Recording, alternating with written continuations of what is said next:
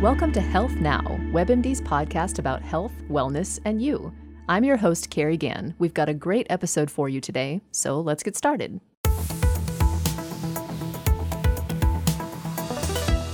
Everybody knows how to spot someone who's drowning, right? The person is in the water, thrashing around, waving their arms, and yelling for help. That's how it looks in Hollywood, maybe, but not in real life.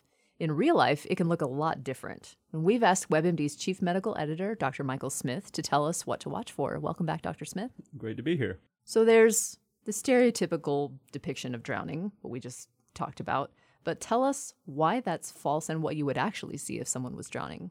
Yeah, it's actually drastically different than we typically see in the movies. Now, very early on, when someone first gets into distress, they may yell out, they might be thrashing around. Very quickly, though, that's going to deteriorate into the person actually actively drowning. And what I mean by that is once they're in that level of distress, they're not going to have the ability to yell out because they can't even keep their mouth above water long enough to actually get the air in and yell out. They're focused solely on breathing. So no yelling, right? So they're going to be kind of silent. There's no waving the arm up in the air because the instinctive drowning response is to put your arms out to the side, slapping the top of the water to keep your mouth again up above water. So they're not going to have the ability to wave up or even swim to safety. That's just at that point, it's way too late they'll be upright. So, you know, you often see people like maybe face down that while a toddler might do that. Adults won't. They or even older children. They won't be kicking. Their just arms are going to be flailing. And if you think about a child in the water, it looks like they're playing around, right? Yeah, they're that's true. If you're face just, down in the water, you would think they exactly. might be swimming or trying to float right. or something. They're just having a good time. It looks like they're having a good time. Yeah. So here's the key with a child, though is that make sure they're making noise. A child playing in water makes noise. Yeah. so call out to a child, make sure they respond, ask them if they're all right. Never take your eyes off of a, a playing child in the water because it only takes a couple of minutes for disaster to right. ensue. So pretty much the the image that we all have in our minds of someone drowning is actually physically impossible. That's exactly right. they can't right. scream. You're not waving your arms or yelling for help, or even reaching out if you were to toss someone like a life preserver. Yeah, eh, they're they're not going to even have the ability to grab on to a life preserver at that point. That's why lifeguards jump in the water and save them. I mean, there are several videos on the internet you can see try to spot the drowning child. Right. It's very very tough, especially when you have a a sea of people, a crowded like pool in a or a public beach. pool. Wow. Right. You could easily miss it. So that's why, even if there is a lifeguard, do not take your eyes off of your child. Once you see this, obviously you got to get the person out of the water, and you have to act fast because it really only takes what three, four minutes for well, someone to actually for like drown. brain death to occur, but really Wow. within less than a minute, chances are that they're going to submerge under the water and, and obviously completely stop breathing at that point. if you're a parent, uh, when you're you know trying to prevent this from happening to your child, really it sounds like you want to be almost right next to them, or you know where you could grab them very quickly and and get them out because if you have to act so quickly, Yeah. So for a young child, you should always really be at arm's length, right? Be careful not to get distracted by the thing that distracts all of us today, your phone. oh yeah, Right? It only takes a couple of minutes for things to go very wrong.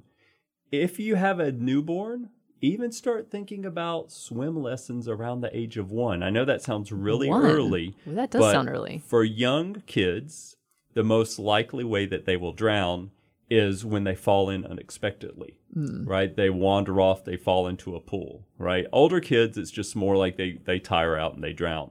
But for young kids, that's why, at least if you, know, you start learning how to swim, you never want that to happen, but their chances are far greater that they'll be able to swim enough to get to safety if they do unexpectedly fall in. Right. If they're familiar with the water, been in it before, they would know at least some basic skills. That's right. I mean, they teach them specifically if you fall in by mistake, what should you do? And they learn what to do Wow. as young as one. Ask your doctor, ask your pediatrician if your if your child seems ready for that. But by about the age of one, they typically are. Hmm, all right, that's good to know. I want to talk a little more about prevention because this is a I think this is a serious fear for a mm-hmm. lot of people. It's obviously knowing how to swim will come in very handy to Very, prevent yeah. yourself from drowning. What are some other things that people can think about? Well, so there are two groups of kids, especially that are most at risk. One is teens, which we don't typically think about. Sometimes that can unfortunately have to do with substance abuse. So, mm. but with ch- younger children, it is really that they just tire out, Mm-hmm. right? They're not the best swimmers. It only takes a quick minute. So even things like in your home, bathtubs, there even been- Right. yeah, I mean, it can happen in a bathtub. And even in toilets, Right. I've read. There have been instances of it happening there too. So just be very careful. A bathtub full of water, you should never leave your child alone. Absolutely not. Right. Because it can happen in an instant.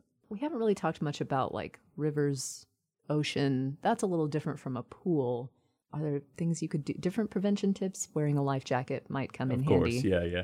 And I mean, the biggest thing is never to trust the child. You know, the child, it's something can go bad quickly. So to never take your eyes off of the child, to always be within arm's length of to be able to grab the child because as we were talking about a minute ago they're not going to be aware enough to be able to swim to safety it is going to be up to us to save them so it really is up to us to be aware of everything that's going on especially in public air places where there there may be more crowds and it's easier for a kid to just appear like they're caught up in the moment when something bad could be happening And for adults too, obviously, uh, you know, we've talked a lot about kids, but this can also happen to adults. So watch out for grown-ups who are in distress. Maybe they've had one too many cocktails, and keep those key signs of drowning in mind. Yeah, I mean, there are people who are seemingly good or decent swimmers who drown.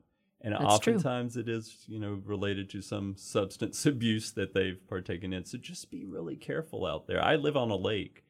There's just this past weekend, an adult, a full grown man drowned. Oh gosh. Right. So it can happen. So just be really aware of your friends. Keep an eye on each other and, you know, let's protect each other through these summer months because unfortunately drowning is way too common.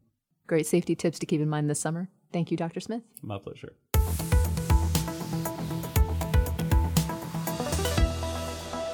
You've probably got your skincare routine down pat, but maybe you also keep an eye on new beauty trends and wondering if they work. We're going to get into some of them today, from bentonite clay to jade rollers. And what's up with microblading your eyebrows or wearing magnetic eyelashes? Lots to talk about today with WebMD blogger and Medford, Oregon dermatologist Dr. Laurel Geraghty. Dr. Geraghty, welcome back to the podcast. Thank you so much. All right, let's start with something that sounds somewhat bizarre to me, to be honest. Magnetic eyelashes. Really? Are they safe and, and how well do they work?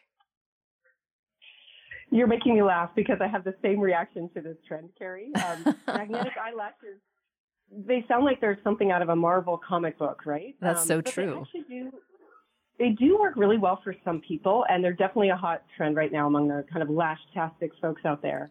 Um, and they work in different ways.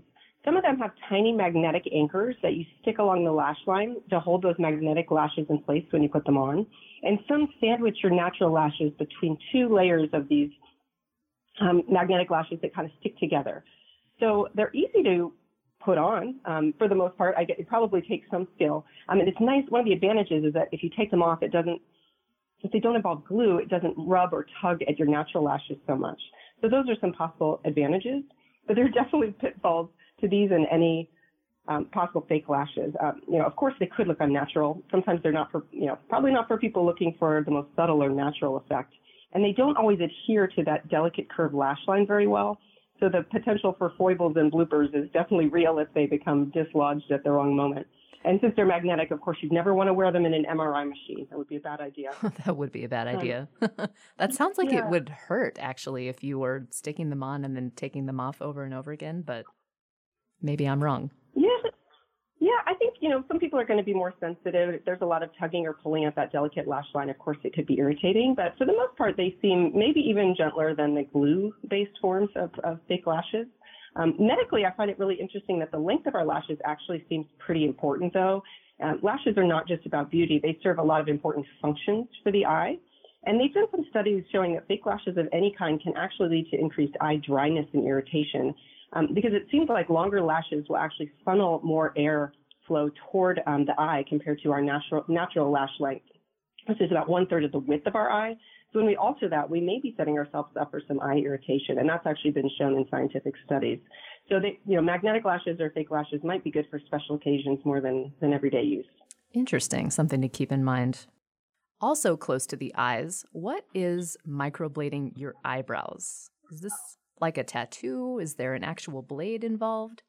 Yeah, so microblading is also called semi-permanent eyebrow tattooing, and it's performed with a tool that looks like this little tiny blade or X-Acto knife, um, but it contains miniature needles within it.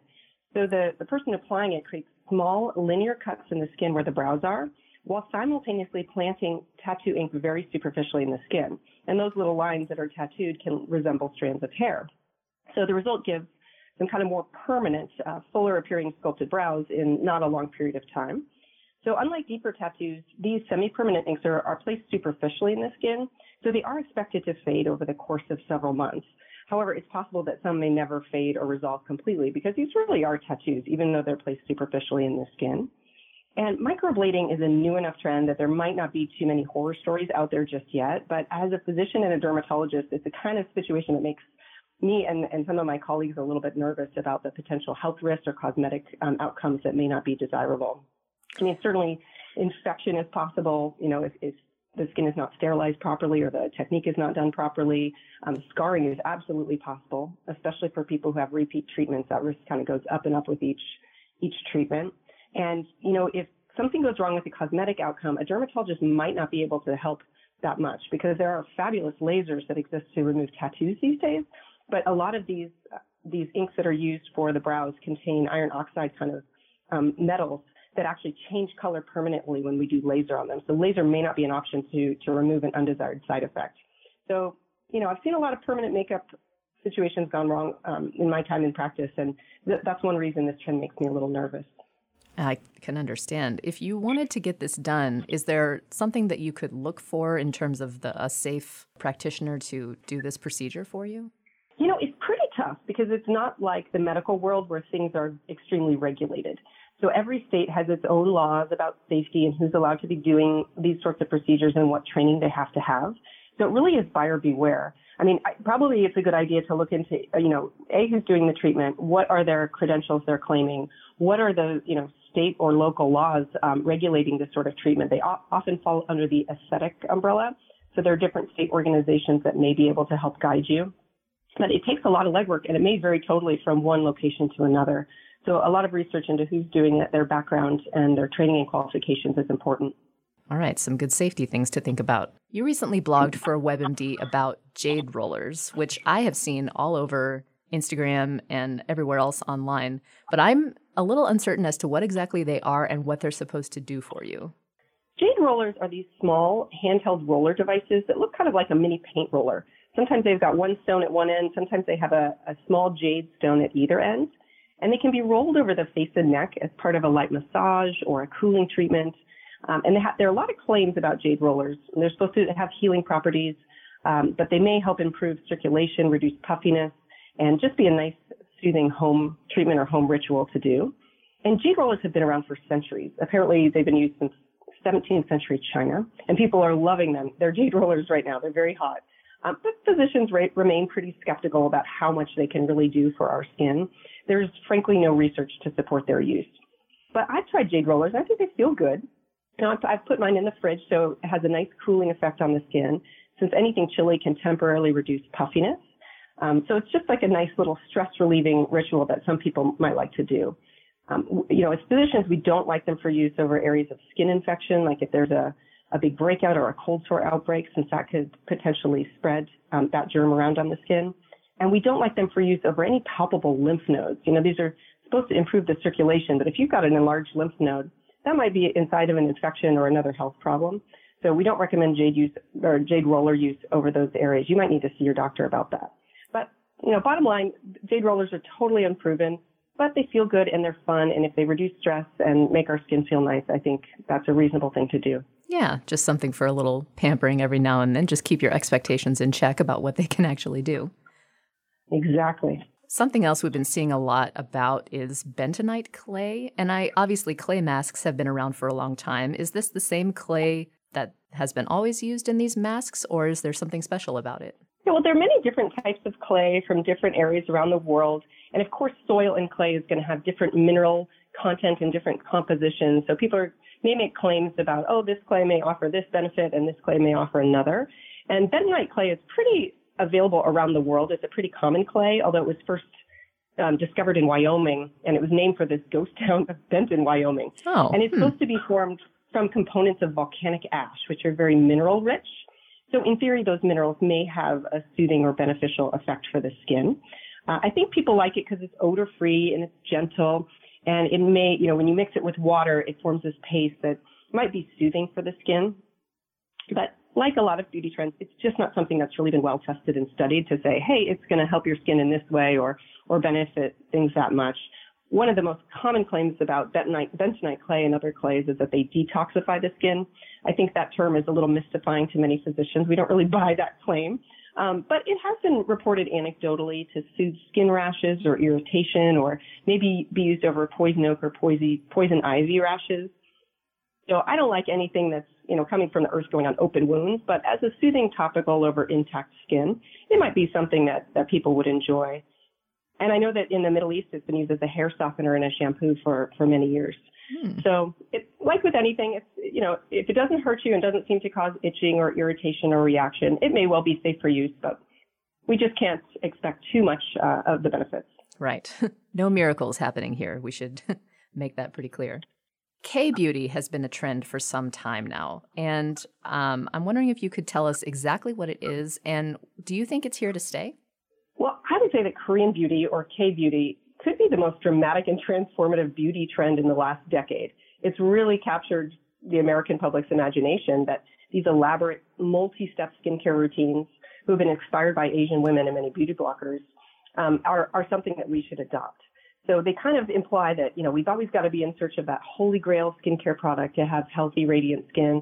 And not only that, we need to invest a lot of time, money, effort, and energy into, you know, applying a series of topical treatments on our skin regularly in order to achieve healthy skin. And I honestly, I don't know any dermatologists who agree with that approach. Um, K-beauty is kind of the opposite of what many dermatologists recommend to our patients. And it's not that we're against K-beauty at all. Um, it's just that we don't actually need an elaborate skincare regimen to have healthy skin. So dermatologists tend to say, hey, a simple regimen is often what's best. And that might consist of gentle, gently cleansing the skin once or twice a day to remove dirt, oil, bacteria. Um, applying sunscreen every morning is certainly important, uh, maybe with a vitamin C serum underneath to guard against free radical damage that we can experience during the day. And sunscreens, of course, are important to apply throughout the day if we're going to be outside. Most dermatologists recommend moisturizing daily, exfoliating every week or so or as needed, and maybe a topical retinoid cream or gel at bedtime for gradual skin rejuvenation. So those are pretty simple steps, whereas K-Beauty routine might be 18 steps a night.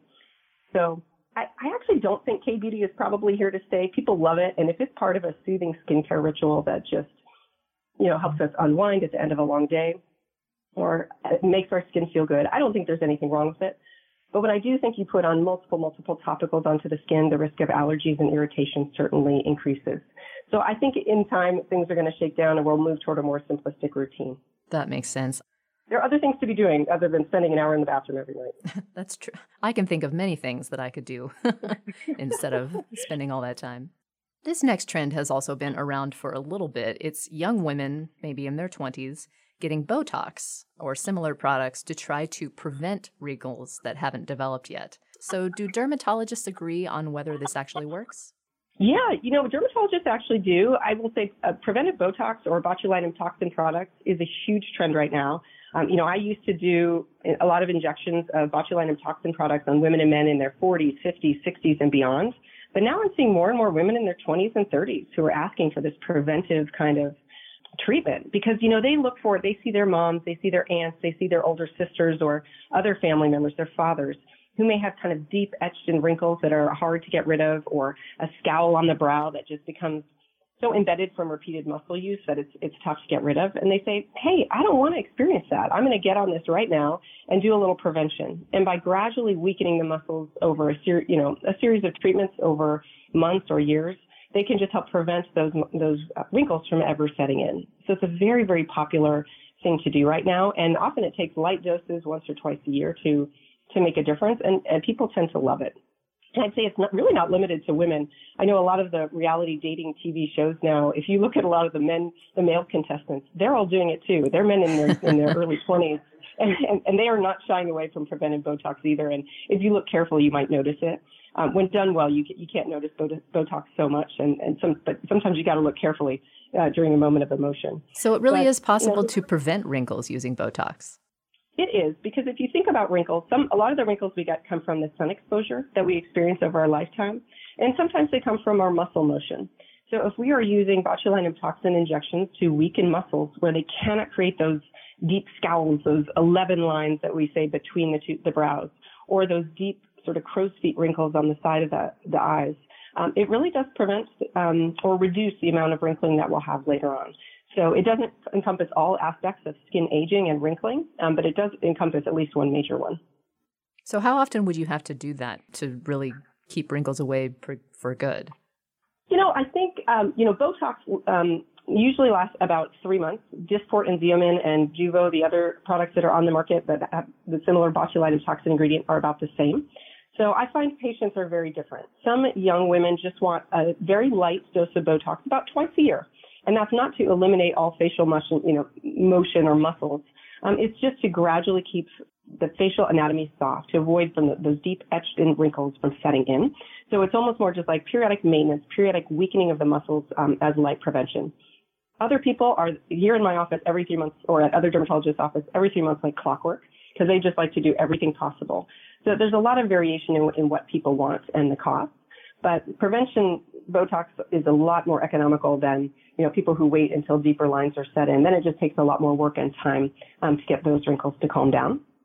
But I think wrinkles are important. They're part of you know telling uh, the world the, the life we've lived and, and our smiles and our scowls at our children or, or whatever it may be. So I, I don't believe in eliminating all wrinkles, but I do believe in confidence. And if this preventive sort of treatment helps people feel more confident in their skin. I think that's a positive. I want to ask you about some other products that are made with snail mucus. Really, the main question I have is how you would get mucus from these snails, but what are these products actually supposed to do for you?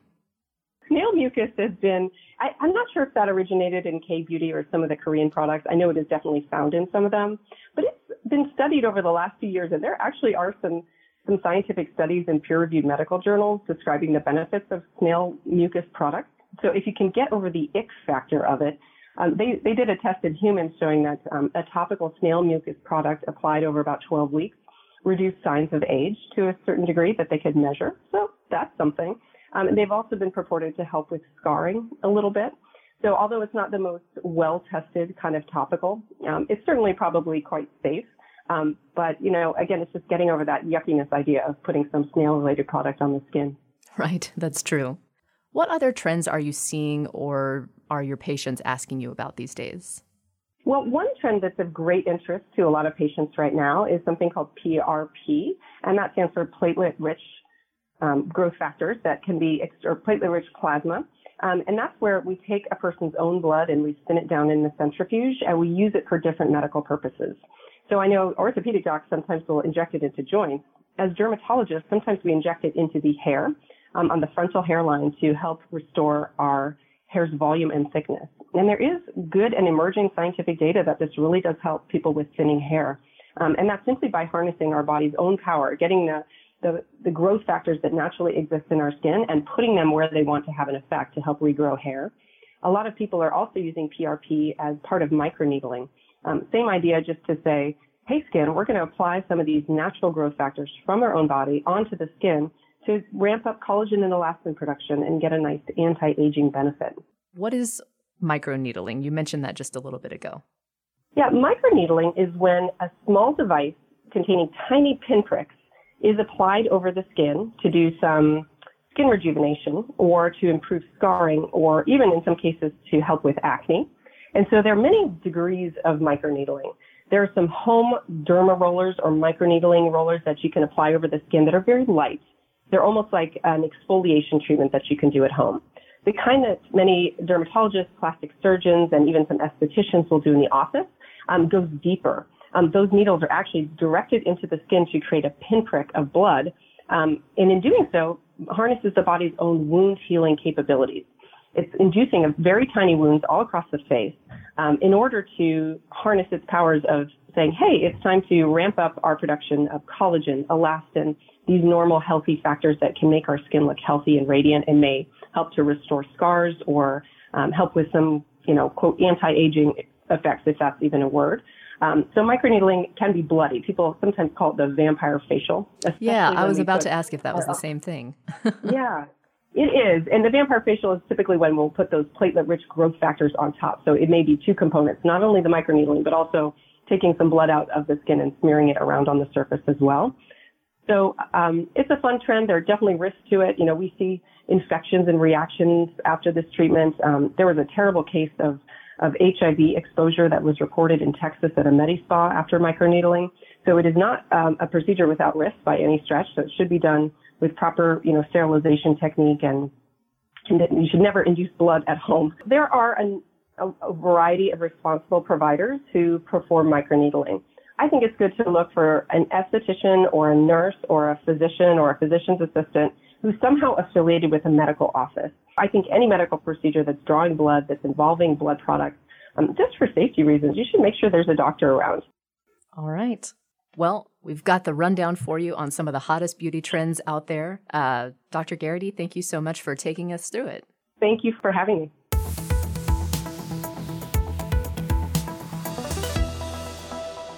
Here's our tweak of the week. When you're going grocery shopping, leave your credit card at home and pay with cash. Researchers at Cornell University found that shoppers who use debit or credit cards to buy groceries load their carts with a higher percentage of unhealthy impulse items than those who pay with cash. So if you're trying to eat healthier, hit the ATM before you head to the store. It could help your budget and your waistline.